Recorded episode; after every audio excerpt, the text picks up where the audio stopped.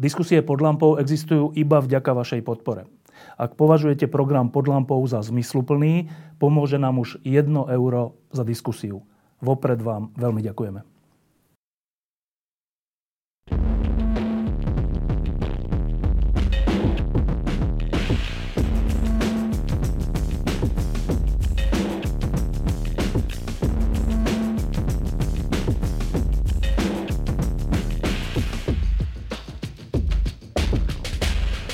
Je to e, neuveriteľných 15 rokov, čo bol prvýkrát v programe pod lampou človek, ktorý si postupom času, a v tej prvej lampe to bolo také veľmi výrazné, získal e, jednak veľké sympatie mnohých ľudí, ale aj veľkých, veľa nepriateľov. E, vtedy išlo najmä o boj proti mafii a o rozkladanie mafiánskych skupín, ktoré na Slovensku pôsobili ešte z Mečiarovskej éry. A dnes, po 15 rokoch, tento človek je znovu pri niečom dôležitom.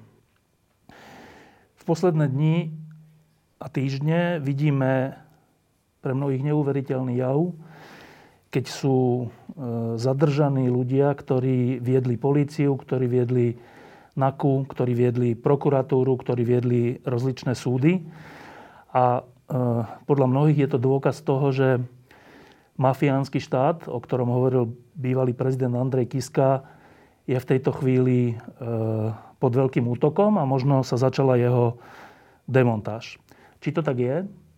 A čo znamenajú kroky, ktoré teraz vidíme deň, denne? Sa budem pýtať Jaroslava Spišiaka. E, dobrý deň. Dobrý deň. Pán Spišiak, tak keď sledujeme to, čo sa deje, skúste sa na chvíľku vrátiť 15 rokov dozadu. Vtedy sa to zdalo dramatické, boj s mafiou, ale to, čo sa deje dnes, sa aspoň mne alebo ľuďom, ktorí to sledujeme z boku, zdá ešte dramatickejšie. Je to ešte dramatickejšie? Podľa mňa to není až tak dramatickejšie. Podľa mňa sú dva uhly pohľadu. Vtedy som bol riadiaci policajný dôstojník, riadil som metodicky alebo aj priamo rôzne policajné akcie, ktoré smerovali proti organizovanému zločinu a sme dosiahli nejaké výsledky. Teraz, teraz už nie som policajt, teraz som poradca ministra vnútra. Moja hlavná úloha je zreformovať alebo pomôcť zreformovať policajný zbor do takej formy do takej kvality a efektivity, aby bol populárnejší, aby ľudia verili v policajný zbor a hlavne, aby bol kompatibilný s medzinárodnými policajnými štruktúrami a dokázal byť policajný zbor v 21. storočí. To je moje hlavné poslanie. Kvôli tomu som prijal tú pozíciu poradca ministra. Čo sa týka trestných konaní a vyslovene postupu policajného zboru, to už je vec aktuálnych policajtov, povedzme prokurátorov, ktorí tie veci riešia. E, no ale keď sledujeme naozaj to mm, zadržiavanie rozhodujúcich ľudí, v podstate celé vedenie polície, e, je dnes, bývalé vedenie polície je dnes e, zadržané. Generálny prokurátor má problém, problém, špeciálny prokurátor je zadržaný, viacerí predsedovia súdov sú zadržaní, vymenilo sa vedenie Najvyššieho súdu, Ústavného súdu.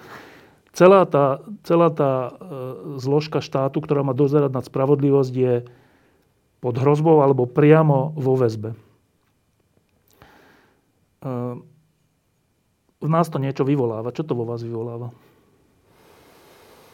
Mm, teraz, aby som bol konkrétnejší, tak to zadržiavanie bývalých policajných dôstojníkov, riadiacich policajtov vo mne vyvolalo v prvom momente taký pocit hamby, že a ja som bol policajt, aj oni boli policajti.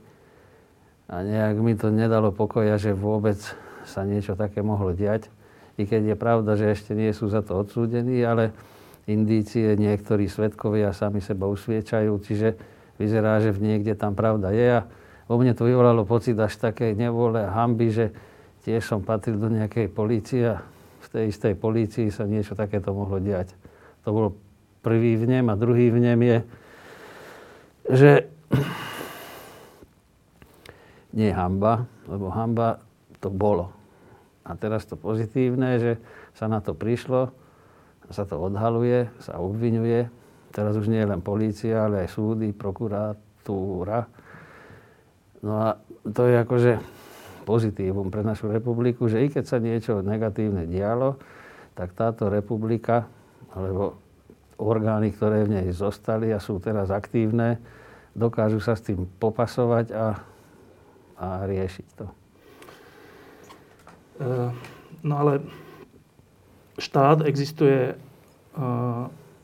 preto, aby vynúcoval spravodlivosť. To je jedna z hlavných úloh vôbec existencie štátu. A dôležitá vec na to, aby štát normálne fungoval, je nejaká dôvera medzi nami, občanmi toho štátu. A teraz, čo my, občania tohto štátu, čo to má, čo, ako sa máme postaviť k veci, že šéf policie, šéf policie je zadržaný pre zosnovanie zločineckej skupiny. Šéf špeciálnej prokuratúry je zadržaný pre zosnovanie zločineckej skupiny. Šéf toho či onoho, šéf NAKY je zadržaný. Že čo to... O čom to svedčí pre nás, ktorí si týchto ľudí platíme z našich daní? Tak terajšia pozícia je taká, že sa na to viac menej prišlo. Boli informácie, ktoré odôvodňovali podozrenie, došlo k obvineniu, v niektorých prípadoch väzobnému stíhaniu týchto ľudí, tak občania si môžu povedať, že konečne, alebo, alebo že teraz je to tak, že teraz sa na to prišlo, teraz sa to podarí nejakým spôsobom rozkryť. Čiže mohol by byť pozitívny pocit toho, pocit tej hamby, ktorú som ja pocitoval, lebo toho zhrozenia, toho zhrozenia áno, žili sme tu v takom období, ktoré sa rysuje, že bolo viac menej mafiánske, no ale kto je na víne jednoducho. Sme tu žili, ľudia volili, ľudia, ľudia nejak sa rozhodovali, že komu zveria tieto právomoci riadiť štát a keď sa rozhodli tak, tak v podstate tak to bolo. A teraz si môžu tí ľudia porovnať situáciu, že v tomto čase, ako to je, a môžu byť hrdí na to, že to je tak, ako to je. Keď sme sa už nie pred 15 rokmi, ale už po roku 2010, keď ste boli policajným prezidentom vy, e, keď sme sa o tom veľakrát rozprávali, že čo robíte a aké sú toho prekážky, tak dodnes si pamätám, ako ste nám viackrát hovorili, že jedna vec je, že polícia niečo rozpracuje alebo na niečo aj príde, ale druhá vec je, že vám to môže prokurátor zastaviť a tretia vec je, že vám to môže súd zastaviť. A vy ste boli vtedy v situácii, aspoň tak si to pamätám, že prokuratúra a súdy boli v zlom stave. A tak ste si tak ste zúfalo síce niečo odhalovali, ale s vedomím, že asi sa to, bude, asi sa to aj tak nejakým spôsobom zastaví, lebo tie zložky to zastavia. Dnes sme už v inej situácii?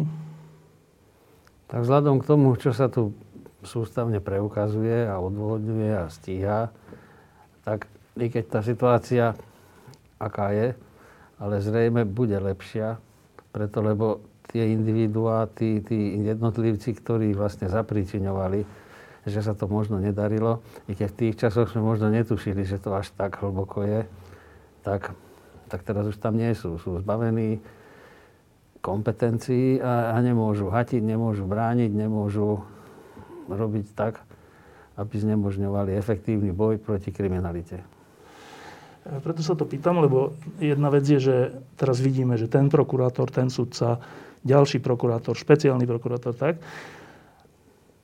Ale teraz aj tak to nakoniec musí dostať nejaký prokurátor a nakoniec to musí dostať nejaký sudca. A tá obava ľudí, ktorí si zažili aj za Mečiara, aj potom všeličo, je, že to, že je niekto zadržaný, ešte nič neznamená. Aj Mečiar bol zadržaný, aj Lexa bol zadržaný. Rozhodujúce je, ako to skončí a obava týchto ľudí je, že ten mafiánsky štát je stále prítomný aj medzi prokurátormi, aj medzi sudcami a tým pádom nekričme ešte, že sa niečo podarilo. Sú títo skeptici, e, majú oprávnenú obavu? Trestné konanie je veľmi striktne založený proces ktorý musí byť postavený na dôkazoch. Nie všetko sa dá reálne dokázať v listinných alebo vecných dôkazoch. Niektoré dokazovanie je závislé na svedeckých výpovediach, pamäti svetkov alebo účelovej nepamäti, podľa toho, aká je situácia. Čiže všeli, čo sa môže stať, ale napríklad aj to, že súd nakoniec neuzná penzum dôkazov ako postačujúce. Čiže, ale vždy sú nezávislí, mali by byť. Takisto prokurátori teraz aktívne pristupujú k trestnému konaniu v čase, keď sa deje dokazovanie. Nie následne, keď už polícia vykoná svoje, svoju časť toho dokazovania. Čiže vidieť tu veľmi enormný posun vpred a vôľu niečo reálne dokázať. Nakoniec, či sa to podarí, či nie, to závisí od toho, v jakej forme a v jakom rozsahu sa podarí predložiť dôkazy. E, keď človek číta tie, mm, to, čo sa deje a tie e, stopy alebo tie e, indície, ktoré sa týkajú dnes zaistených alebo teda zadržaných šéfov policie, prokuratúry a všeli koho, tak asi si každý kladie takú otázku, že keďže boli obvinení z, z zosnovania založenia zločineckej skupiny za účelom získavania peniazy a všeličoho ďalšieho vydierania, tak ľudia si asi kladú túto otázku, že to naozaj bolo, boli tak bohorovní, že títo najvyšší funkcionári sa stretávali spolu s nefunkcionármi, spolu s nitrianským podnikateľom Bodorom, podnikateľom, neviem, či je správne slovo, a rozhadzovali si tam svoje zákazky a svoje záujmy a peniaze, že to sa zdá na prvý pohľad strašne amatérske, naivné, ako keby z nejakého zlého filmu. Ale to obvinenie je na tom založené. Oni boli naozaj tak bohorovní, že si mysleli, že, že, že im na to nikto nepríde? Neviem, lebo nepoznám ani obsah spisu, ani penzum dôkazov. Medializované bolo akurát uznesenie. Ak je to uznesenie, ktoré je reálne platné, tak niektorí z tých aktérov tých stretávaní svedčia, že to tak bolo. Aspoň tak je to prezentované mediálne. Také tak svedčia, že to bolo tak buď si vymýšľajú, alebo to tak bolo. No a to následne treba všetko dokázať. Ale áno, v minulosti sa niečo nedotiahlo. Vždy do toho nejaký problém vošiel. Teraz sa možno vidí, že kde bol ten problém. Ale treba byť optimista a treba dúfať a pozerať sa na to optimisticky, že raz sa to musí zmeniť a raz musí tá spravodlivosť výťaziť, i keď v živote tá spravodlivosť výťazí nie je tak často ako tá nespravodlivosť. Ale to sa pýtam, že takáto vec, osnovanie zločineckej skupiny, tak sa robí až takto neopatrne? Zosnovanie zločineckej skupiny v normál, normálne je zosnovanie naozaj medzi zločincami. Zosnujú cieľavedome, postavia si štruktúru a cieľavedome idú páchať nejakú trestnú činnosť. Toto je trošku také iné zosnovanie, ak sa vôbec podarí preukázať. Čiže, čiže to, to je unikát, si myslím, vo svete, že sú obviňovaní manažéri policajní, že zosnovali zločineckú no. skupinu. Tak uvidíme, ako to procesne dopadne. Ešte dôležitá vec je, e, keď je takáto skupina, ona je zväčša uzavretá, však preto je zločinecká a preto je zosnovaná, aby o tom nikto nevedel, len oni. A zrazu sa stane, že niekto z nich, zaistený, prehovorí a povie, že sa stretávali, že to tak bolo a že tam si tie peniaze rozdávali a tak. E, najprv všeobecne, že ako sa vlastne dá odhaliť zločinecká skupina?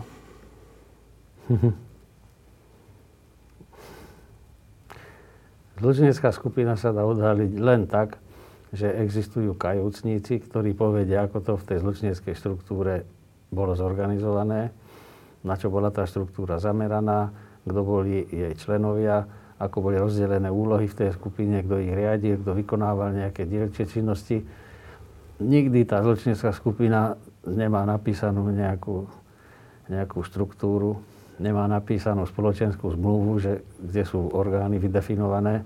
To všetko závisí od tých kajúcníkoch, ktorí boli členmi tej skupiny a následne pod ťarchou dôkazov alebo pod inými ťarchami, málo kedy vlastného presvedčenia, rozprávajú, ako to tam fungovalo. Ináč, iným spôsobom sa to nikde vo svete nepodali rozkryť len na základe kajúcníkov. Čiže tých členov, ktorí vedia, ako to bolo a vedia hodnovorne vedecky vypovedať, že takto to bolo. Následne sa potom musia nájsť podporné dôkazy, ktoré tieto ich výpovede potvrdia. V našom prípade išlo o pánov Maka a Slobodníka, teda jeden z finančnej polície alebo takej daňovej a druhý z... Odkiaľ bol vlastne Slobodník znaky? Slobodník bol na Nake. No. E, ako sa stane, že z ľudí, ktorí, ktorí sú súčasťou tej zločineckej skupiny, sa stane kajúcnik? No, to je, to je bežný jav.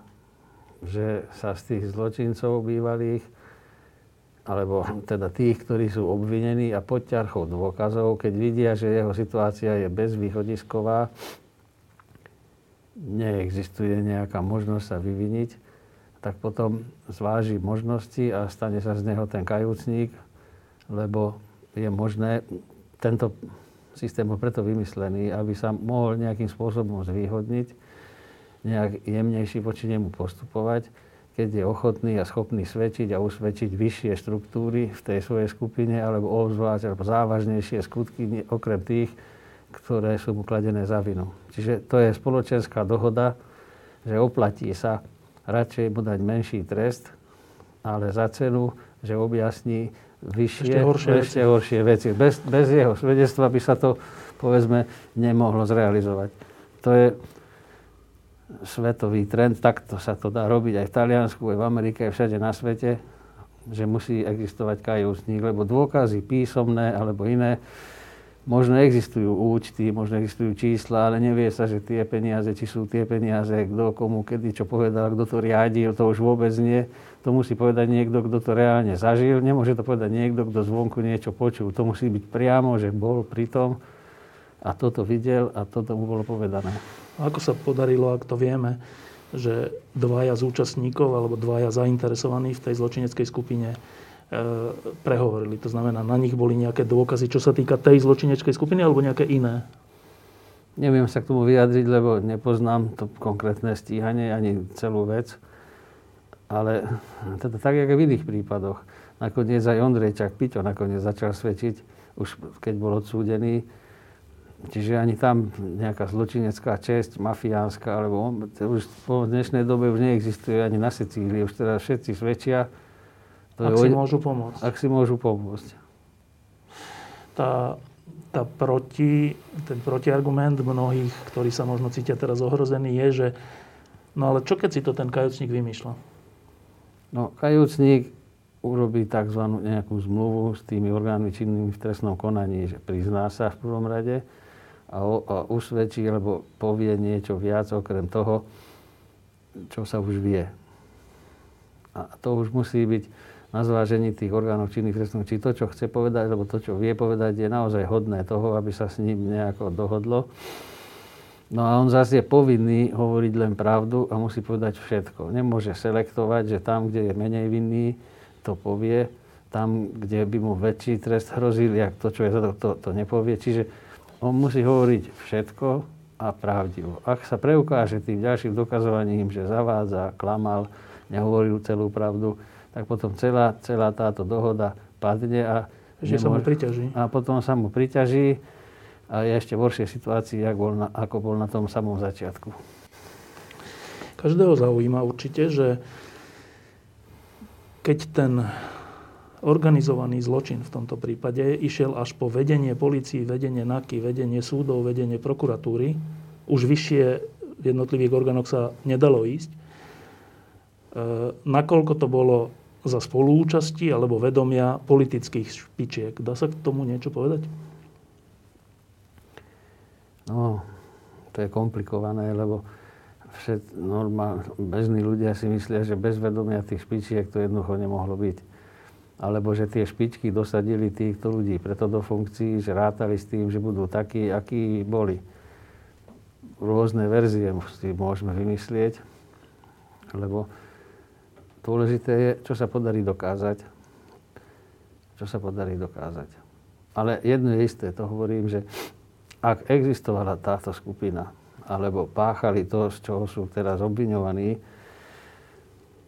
ak sa to preukáže, dokáže, že naozaj to bolo tak, tak v tom prípade hlavnú vinu na tom celom podľa mňa nesie, a nie že vinu, ale že sa to neodhalilo skôr, inšpekcia ministerstva vnútra.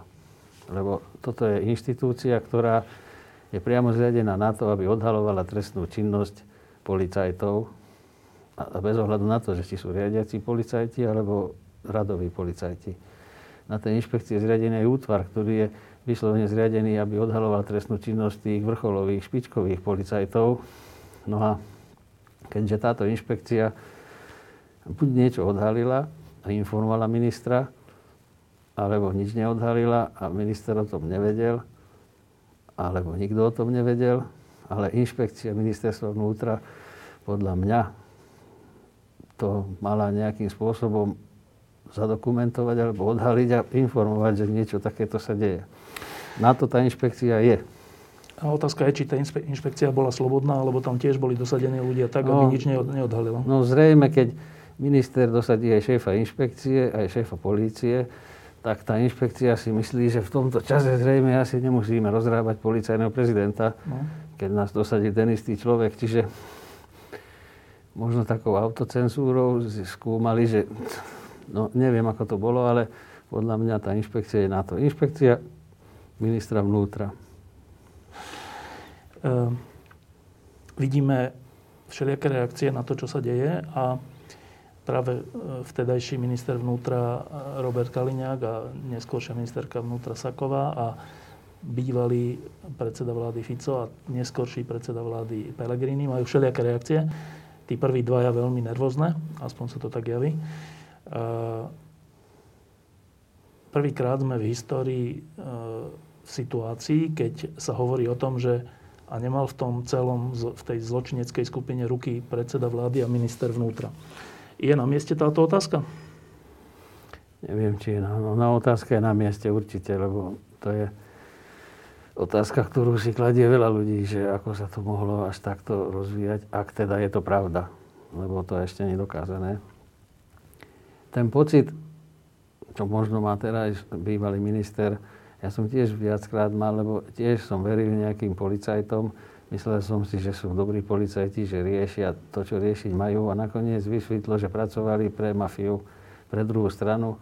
Dokonca boli aj odsúdení, jeden dokonca na 19 rokov, že pracoval pre podsvetie. A bol to človek, ktorého som ja dosadil. Čiže ja som sa strítil strašne nepríjemne a zle, že ako, ako, sa, mi, ako sa toto mohlo stať. Čiže môže sa to stať. Čiže ten pocit viny určite existuje, alebo pocit nejakej nevôly u bývalého ministra. Či už o tom vedel, či nevedel, ale otázky o politickej zodpovednosti alebo zodpovednosti tých, ktorí riadili tú vládu alebo tú ministerstvo, tie otázky sú teda na mieste. Lebo za tých 30 rokov, čo mm, sledujem to ako novinár a ďalší ľudia, ktorí to sledujú, tak je dosť málo predstaviteľné, neviem si to úplne predstaviť, že by šéfovia štátnych orgánov, policie, NAKY, prokuratúry, súdov, nejako konali bez toho, aby im to bolo umožnené z hora. Je, áno, to, to, to sú také úvahy, že bez toho je umožnené nemuseli mi nikto nič umožňovať. Oni mali svoje kompetencie, svoje rozhodovacie právomoci, mohli konať tak, ako konali, super utajene, ako zločinecká organizácia, ktorý si tu, ktorá si tu robí to, čo chce. To jednoducho nemuseli mať na to ani súhlas, ani poverenie, ani nič. Jednoducho stačila taká klíma spoločnosti, že teraz sa dá všetko vybaviť, teraz, teraz je to tak, ako to je. Máme riadi sa to formou kamarátstva, vybavovania asi všelijakých vecí, tak jednoducho to je klíma spoločnosti, ktorá to skôr umožňovala. Tak by som to povedal. No, má to jednu, jeden taký háčik. Zdá sa, že hlavou tej skupiny bol ani nie policajt, e, ale nitrianský neviem čo, pán Bodor. E,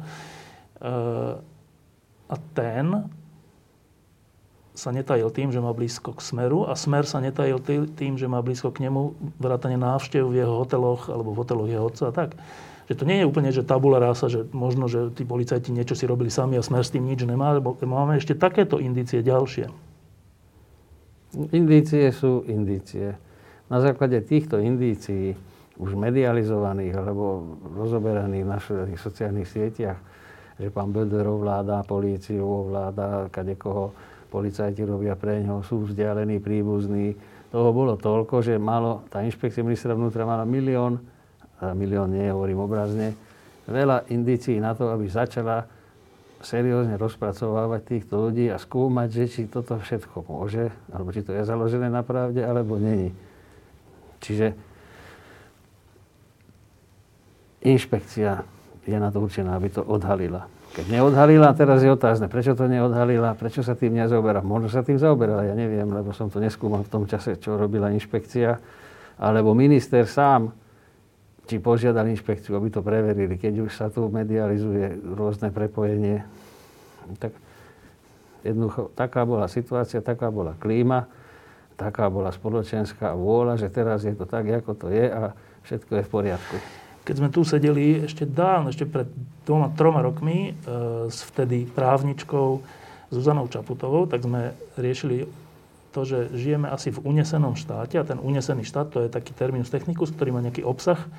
A ten obsah je ten, že politické špičky si to zariadia tak, že dosadia svojich ľudí do, na prokuratúru, na súdy, na políciu, na inšpekciu, tak, aby mohli páchať čokoľvek a nikdy sa na to nepríde.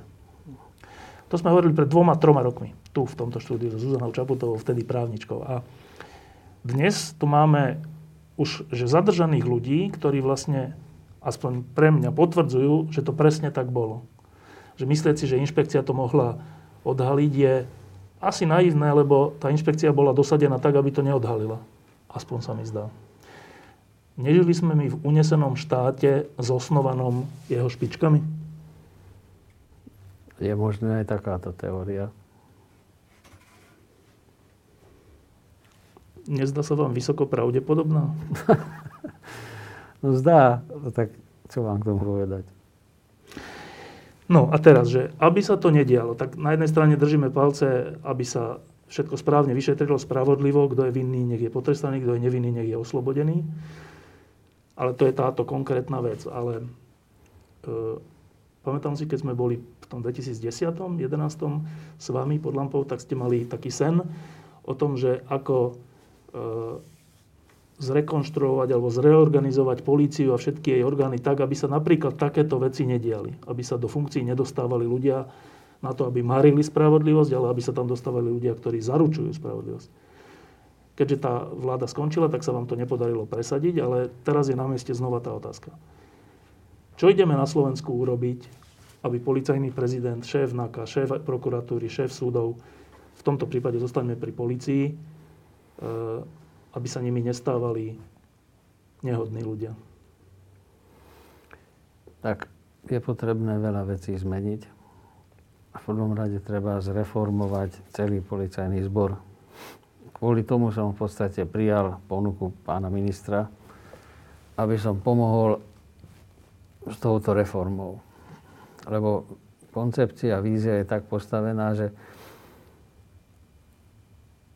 na základe hĺbkových analýz a všelijakých možných vstupov sa pokúsim vytvoriť obraz policajného zboru, ktorý je želateľ, želaný, ktorý by mal byť, aby bol efektívny zo všetkých uhlov pohľadu. V prvom rade, aby bol schopný presvedčiť občanov, že je pre nich, že slúži občanom a dôvera v políciu, aby bola na vysokej úrovni, lebo teraz je najhoršia v Európskej únii.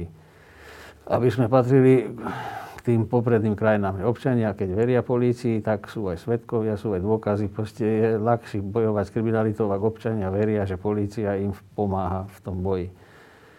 No, tak takto sa snažíme naformulovať takýto policajný zbor a následne rok po roku cesty a postupy, ako sa k tomu dopracovať. A Dá to sa je... to z tohto katastrofálneho stavu urobiť relatívne rýchlo? No, situácia je značne nepriaznivá teraz, lebo jeden veľký problém v tomto celom kreovaní je problém s covidom, lebo polícia, manažeri policajní a všetci musia sa zaoberať rôznymi inými aktivitami v súvislosti s pandémiou, na hraniciach, vnútri Slovenska. Proste jednoducho teraz není vhodný čas na kreovanie novej polície, lebo to samozrejme reforma si vyžaduje aj aj také situácie, kde nie všetci budú spokojní. Čiže není vhodné teraz rýpať do toho mraveniska, keď každý má robiť v prvom rade verejný poriadok, strážiť, proste konať úkony tak, aby sme nejakým efektívnym spôsobom zamedzili šíreniu toho covidu. To je prvá vec. A druhá vec je teraz toto, o čom sme to hovorili doteraz, obvinenie, väzobné stíhanie bývalých najvyšších policajných dôstojníkov značne nepridáva na komfortnej situácii, lebo začínajú v policajnom zbore rôzne dezinformácie, kto s kým bol, kto koho dosadil, prečo je tam. Proste boj v polícii, ostranenie alebo zneistenie tých ľudí, ktorí by teraz chceli efektívne pracovať, ktorí už sa dávajú dohromady a začínajú si veriť a, a odhodlaní sú pokračovať v tom procese, ktorý teraz bol. A zrazu sú zneisťovaní, podozrievaní. Cez internet sa šíria o každom, alebo skoro o každom, rôzne nepravdivé informácie. Čiže v tomto procese je veľmi ťažko teda, sa, teda niečo reformovať. Napriek tomu sa na, snažíme, aby sme nejak ukončili aspoň tú neistotu v tom policajnom zbore, že teda ako to má vyzerať načrtneme teda tú víziu, takto by mal vyzerať policajný zbor. A prvý rok, druhý rok, tretí rok, ktoré úkony sa budú realizovať, aby sme sa tam dopracovali, aby sme splnili tú víziu. Čiže, čiže toto je to, čo, čo robíme. A samozrejme, že takto ten policajný zbor, aby, bol, aby sa nemohlo stať, že šéfovia policie sú podozrievaní, že založili zločineckú organizáciu, to je, to je nemysliteľné. Čiže toto sa musí odhaliť, samotným systém to musí dokázať odhaliť, nie vôľa subjektívna ministra alebo, alebo niekoho, alebo povedzme nejaké inšpekcie. Čiže ten systém musí vylúčiť, ukázať, definovať tých, ktorí to robia dobre, nekvalitne, slabo, zle, protizákonne, už od zárodku. A keď ten systém to dokáže identifikovať, tak potom už tí nadriadení zase systém ich prinúti príjmať opatrenia na elimináciu takýchto negatívnych zárodkov. Je, tak, toto, o toto sa snažím ja a aj minister vnútra, aby sme toto nejak spravili. To, čo bolo, postupne tí, čo to majú robiť, dokazujú, ale hlavne sa chceme zamerať do budúcnosti, aby sa to už nikdy nemohlo stať. No teraz si asi ľudia kladú túto otázku, že e, nie je to náhodou celé na ľuďoch, že na jednej strane vy hovoríte, že treba zmeniť ten systém, reorganizovať to všelijakými opatreniami, zákonmi, neviem čím, ale prídu voľby raz nejaké, v ktorých vyhrajú tí horší, ktorí si zase dosadia svojho prezidenta policajného zboru, svojho šéfa NAKY, svojho šéfa prokuratúry, svojho šéfa súdov a znova sme tam, kde sme. Vy hovoríte, že reorganizáciou a tými reformami, o ktorých hovoríte, tomuto viete zamedziť? No, naša predstava je taká, že tie nové štruktúry, nové procesy, nové, nové, nové vnímanie celej polície sa budeme snažiť pretaviť do zákonnej formy, do zákonov o policajnom zbore, o štátnej službe a následne aktívnou činnosťou polície, ak sa to podarí, presvedčiť ľudí, že to je dobrá cesta, že takto je ten policajný zbor dôveryhodnejší, efektívnejší a tie zákony zmeniť už je väčší problém aj pre síce koalíciu, ktorá väčšinu má, ale bude sa to javiť ako protispoločenské, nedemokratické alebo spiatočnícke. Nariadenie ministra vnútra sa dá zmeniť rozhodnutí ministra. To sa dá, ale zákon je komplikovanejší a o zákone môžu byť verejné diskusie, diskusia v parlamente a tam už sa dá oponovať, že prečo chcú meniť zákon do takej formy, ktorý je teda buď spiatočnícky, alebo menej efektívny. Proste to už je komplikovanejšie. Tak toto je maximum, čo môžeme urobiť. A potom už len dúfať, že sa už, sem, že sa už nedostanú k moci ľudia, ktorí by presadzovali takú politiku, ktorá umožní, umožní to, čo tu bolo páchané doteraz. Tomuto dúfame už 30 rokov a... No, dúfame a to, to, je, to, to je ten problém. Um, vy ste nedávno, niekde som zachytil, povedali, že toto je, vaše, toto je váš posledný boj. Ja som nepovedal boj, ale výstrel. Posledný výstrel. ale. Prečo posledný? No tak lebo už, už v roku 1998 som sa snažil reformovať len policiu na úrovni okresného riaditeľstva. Aj som vyna... Tedy to bolo povedzme možno najjednoduchšie. Som si sám napísal rozkaz okresného riaditeľa a podľa toho sme postupovali a efektívne a sa mi videlo, že toto je dobrá cesta. Musel som to vysvetľovať na úrade kontroly, na ministerstve, že prečo takéto niečo riešim, ale nikdy mi nevedel nikto preukázať, že niečo bolo v rozpore so zákonmi. Vždy to bolo v súlade, len to bolo inak jak sa to používalo bežne. Potom som sa stal viceprezidentom, prvým a šéfom správy kriminálnej policie. Ja som si myslel, že tieto, tieto moje nápady s hutním a celoslovenským budeme riešiť, tak zo začiatku sa to aj darilo, ale potom už prišli do toho problémy, tak zreorganizovali sme v tom čase aspoň to, že sekcia justičnej či vyšetrovačky v tom čase sa spojila s kriminálnou policiou, aby bolo efektívnejšie, preto bola požiadavka Európskej únii tak to za tých čias sa toto zreorganizovalo. Keď som sa stal prezidentom, tak sa včlenil do policajného zboru také súčasti, ktoré tam ešte neboli. Potom ta, vždycky nastali nejaké rozličné zmeny. Snažili sme sa ten kariérny postup, systém hodnotenia. A zase sme to nedokončili, lebo sa to nejak narýchlo skončilo. No tak a teraz si myslím, že, že, že sa to teraz podarí, i keď teraz už z pozície len poradcu ministra. Minister je nastavený na to, že dokáže to presadiť a chce to presadiť a motivuje všetkých policajtov, kade chodí, aby, aby chápali, že ideme dobrým smerom. Tak si myslím, že je to posledný výstrel, lebo potom už, že výstrel viac, už viac šancí nebudem mať. E, ak si to dobre pamätám, tak aj v tom 2005 aj v 2010 ste tiež verili, že sa to podarí. E,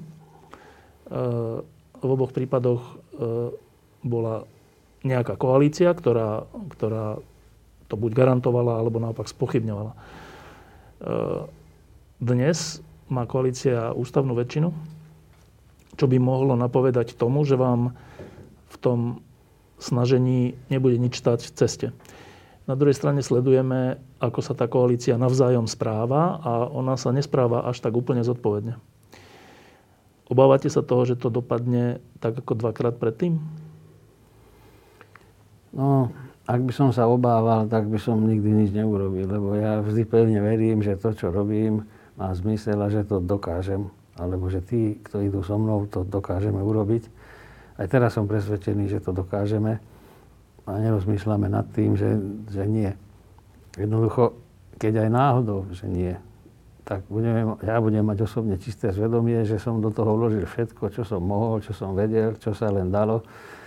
A objektívne, kvôli niečomu sa to zase nepodarilo, ale nikdy nebudem mať sám výčitky svedomia, že mohol som, ale som radšej stagnoval, alebo rozmýšľal, či to bude možné, nebude možné, tak by som sa nikdy nikde nedopracoval. Čiže som pevne presvedčený, že teraz to dáme. A hlavne kvôli tomu, že minister, ministra pozná, ministra vnútra konkrétne, pár rokov a viem, že, že je tiež naklonený tomu a, a presadí to a urobíme to. I keď máme obrovské, obrovské antagonistické názory, proste súčasné siete sociálne poskytujú enormné množstvo rôznych negatívnych aktivít, hejtov a, a, zlovôle, ktoré sústavne narúšajú ten princíp, lebo ťažko je komunikovať so všetkými policajtmi, presviečať ich, že ideme dobrým smerom, keď behom troch sekúnd, štyroch majú na tých svojich sieťach milión negatívnych, individuálnych rôznych názorov, ktoré v niektorých prípadoch sú až, sú až desivé že kde až môže človek klesnúť pri svojom rozmýšľaní, ale odpútávajú a zne, znevažujú a, a zlý dojem. Proste ťažko je proti tomu v súčasnosti bodovať, ale, ale snažíme sa. E, keď ľudia, ktorí si želali zmenu a ktorí boli za slušnejšie Slovensko a ktorí boli na námestiach po vražde, keď sledujú dnešné dianie, tak majú možno také dva pocity. Jeden je, že viaceré reformy, ktoré by boli potrebné v zdravotníctve, školstve a všelikde, e, nejak sa nehýbu. Nie úplne sa hýbe plán obnovy, teda tie využitie európskych peňazí na nejaké reformy na Slovensku, ale, ale ak by sa podarilo nastoliť aspoň elementárnu spravodlivosť v tejto krajine, tak by to bola veľk, takýto veľký krok dopredu. Ak by sa len toto jedno za tie 4 roky podarilo. To, čo sa črtá, o čom sme hovorili, vyčist, alebo čistenie policajného zboru, prokuratúry, súdov, vyzerá nádejne. Čo rozhodne, že sa to podarí alebo nepodarí? Teraz budem hovoriť o tej reforme polície. Rozhodne to, že podarí sa nám presvedčiť nejakú kritickú masu policajtov, že to, čo chceme zreformovať, tak, jak to chceme nastaviť, je pozitívne, v ich prospech, že to je.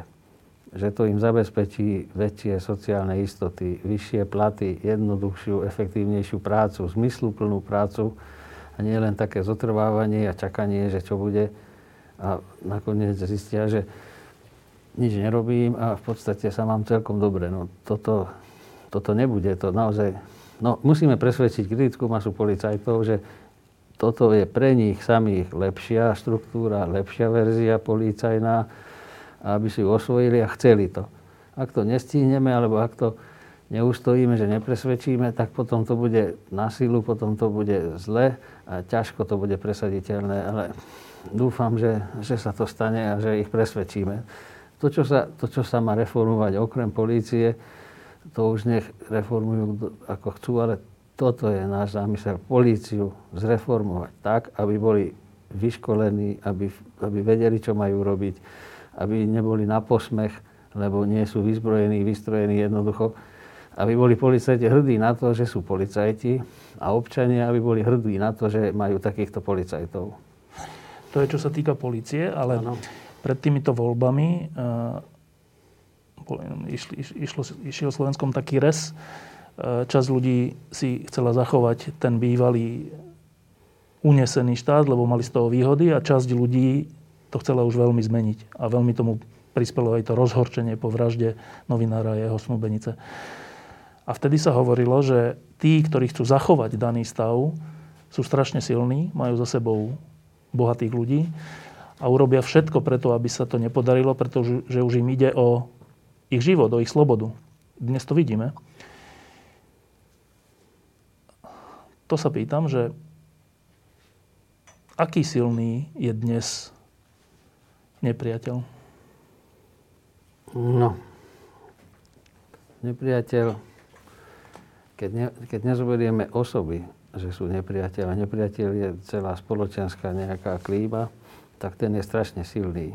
Preto, lebo, lebo mať zdánlivo poriadok, kľud, istoty, a pritom nič není isté. Všetko treba vybavovať, všetko treba riešiť cez známosti. Môže sa dopracovať nejakým obchodným aktivitám, len keď niekoho uplatím, ale v podstate je systém je postavený. Každý vie, čo má robiť, každý vie, kto je vybavovač, kto mu to vybaví. A keď si na to ľudia zvyknú, tak toto je v podstate pohodlné. pohodlné. Mám problém, vybavím si na súde, aby som vyhral nemusím záňať dôkazy, nemusím, nemusím sa opierať o nejaké dôkazy a, a súperiť pred súdom s dôkazmi, ale stačí si nájsť toho vhodného človeka a tento vybaví a mám to vybavené. Niekto nemá takúto možnosť, ale vie, že sa to dá vybaviť. Čiže v tom komfortnom, pohodlnom svete je toto oveľa jednoduchšie. Potrebujem si vybaviť eurofondy alebo nejaké podnikanie, tak viem, za kým mám ísť, viem, že musím niečo zaplatiť, zaplatím a mám. A mám istotu, že to mám. V tom svete, o ktorom hovoríme, alebo chcem, aby bol, súťažia, súťažia schopnosti, vedomosti, iniciatíva, kreativita, že dokážem niečo, ale len vtedy, keď som kreatívny, keď to chcem a robím preto všetko, vzdelávam sa, študujem, robím všetko preto a dosiahnem niečo. Len to není vôbec pohodlné. A tu dosiahnu pohodlie, tu dosiahnu tie ciele len len niektorí, povedzme takých 20 populácie. Tí ostatní, tí potrebujú, aby ich niekto viedol, aby im niečo, niekto garantoval nejaké istoty a to je pre nich lepšie. Čiže, čiže ten nepriateľ je strašne silný, keď bereme tohto nepriateľa ako celospoločenský úkaz. A v čom je? To je problém s reformou polície, ktorú som zistil v roku 2010. Som chcel zaviesť spravodlivý systém hodnotenia práce. Spravodlivý systém kariérneho postupu na základe toho hodnotenia. Že len ten bude môcť kariér stúpať, kto, kto je najlepší, kto naozaj robí. Lenže naozaj musel robiť. To nestačilo sa len pretvárať, pretvarovať alebo simulovať nejakú prácu a spoliehať sa na to, že šéf, lebo je kamarát, tak ma bude dobre hodnotiť. Tam muselo byť reálne niečo seriózne urobené a nie hoď, ale presne to, čo mal robiť ten človek, nie niečo iné, nejaký balast. No toto sa v tom čase tým policajtom nie veľmi páčilo. Aj teraz, keď sa dozvedeli, že som poradca ministra, tak obrovská protivôľa vznikla, že zase budeme tu riešiť nejaké hodnotenie, zase tu budeme rátať, počítať a zase to nebude dobre. No lenže to je ťažšie niečo naozaj položiť na stôl, niečo robiť. A keď si ľudia zvykli na to, že dá sa žiť aj pohodlne, dá sa všetko vyriešiť cez kamarátov, cez známych, tak s tým je ťažko bojovať. Ak je e, zbraňou toho, toho nepriateľa naša pohodlnosť, Áno. čo je zbraňou vašej strany? Viera v to, že ľudia chcú dokázať, sami pred sebou, aj pre svojim okolím, že sú schopní niečo pozitívne urobiť, niečo zveladiť, niečo vybudovať, presadiť sa svojimi schopnosťami a nie známosťami. A nespoliehať sa na to, že nerobím, ale šéf je kamarát, tak mi uzná. Proste toto, aby, aby dostali šancu tí ukázať svoje schopnosti, ktoré ich majú. A nie tí, ktoré síce nemajú schopnosti, ale majú známosti. Toto, to. Ehm, všetci sme svedkami niečoho bezprecedentného teraz v oblasti spravodlivosti, polície, prokuratúry, súdov a trocha so zatajeným dýchom sledujeme, ako to dopadne. Ako to dopadne? No zase musím povedať, že verím v to, že je pozitívne.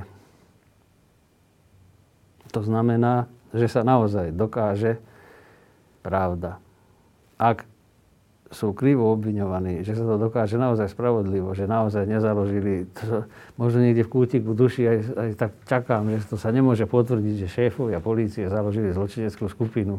Jednoducho, keď sa dokáže nejaký, že trestné skutky spáchali, jeden, druhý, tretí, ten najvyšší, to povedzme kríla, tak ale ale to, to ma vyslovene uráža ako bývalý policajta, že vedenie polície zosnovalo zločineckú skupinu. Ako trestnoprocesne to sedí podľa toho, čo je medializované, ale ak, aby to nebolo silené. Viete, keď pravda, nech zvýťazí pravda. Keď sú dôkazy, nech sú dôkazy, ale zase, keď nie sú, tak nie sú. Sme na ceste von z uneseného a mafiánskeho štátu? No ja som presvedčený, že áno. No určite, že sme, lebo, lebo to, to ja vidím na tých policajtoch. Ja síce neriešim kriminalitu, nič, len debatím s nimi o, o tom rozvoji. Tak v prvom počiatku nejak sa mi veľmi nechcelo, lebo ja ich chápem, že sa im nechcelo, preto lebo v podstate mali znegovať svoj, samých seba. A mi hovorili, že ako môžeme, hovorím, vymyslíte, navrhnite, svoje sny, svoje túžby, však určite dennodenne rozmýšľate, ako by sa dala vaša práca skvalitniť. Tak oni mi povedali, však my sme to doteraz robili a teraz, ak ešte niečo vymyslíme, tak už vlastne snegujeme alebo povieme, že doteraz sme nerobili nič, alebo zle, že sme robili. No postupne ich presviečam, debatí s nimi a vidím, že aj taký človek, čo na prvý, v prvom počiatku nejak absolútne bol dosť taký skeptický voči týmto reformám. A teraz chytil rytmus a už je iniciatívny, už vidí že, vidí, že to není len tak, že príde nový minister a teraz silou mocou niečo chce zmeniť. Že tá zmena naozaj má smerovať k niečomu dobrému. Je tu šanca a tí ľudia, ja zrastnem z niektorých, že jak, jak do toho idú. Viete, to, a dennodenne hlásia a tešia sa, ešte takto by sme to mohli, ešte tu by sa dalo, ešte aby sme mohli tu, ešte. No to je fantastické to sledovať, to je fantastické. A potom sledujem na Facebooku, na internete pár ľudí, tam sa vyjadruje kriticky všetkému. No sú aj takí, tak s tým už nič nespravíme, ale, ale vidím, že, že dá sa to. dúfam a som presvedčený, že to, do, že to príde. Tak, toto bol nie posledný, ale jeden z posledných. Dúfam, že ich bude ešte veľa výstrelov u Jaroslava Spišiaka. Ďakujem, že ste prišli. A, ďakujem. Dobre to dopadne? Už je to vypnuté. Ešte dá.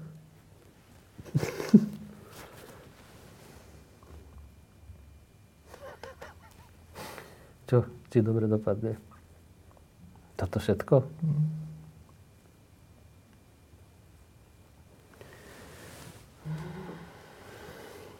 Poviem vám potom, kde je problém. Ďakujem pekne. Diskusie pod lampou existujú iba vďaka vašej podpore. Ak považujete program pod lampou za zmysluplný, pomôže nám už 1 euro za diskusiu. Vopred vám veľmi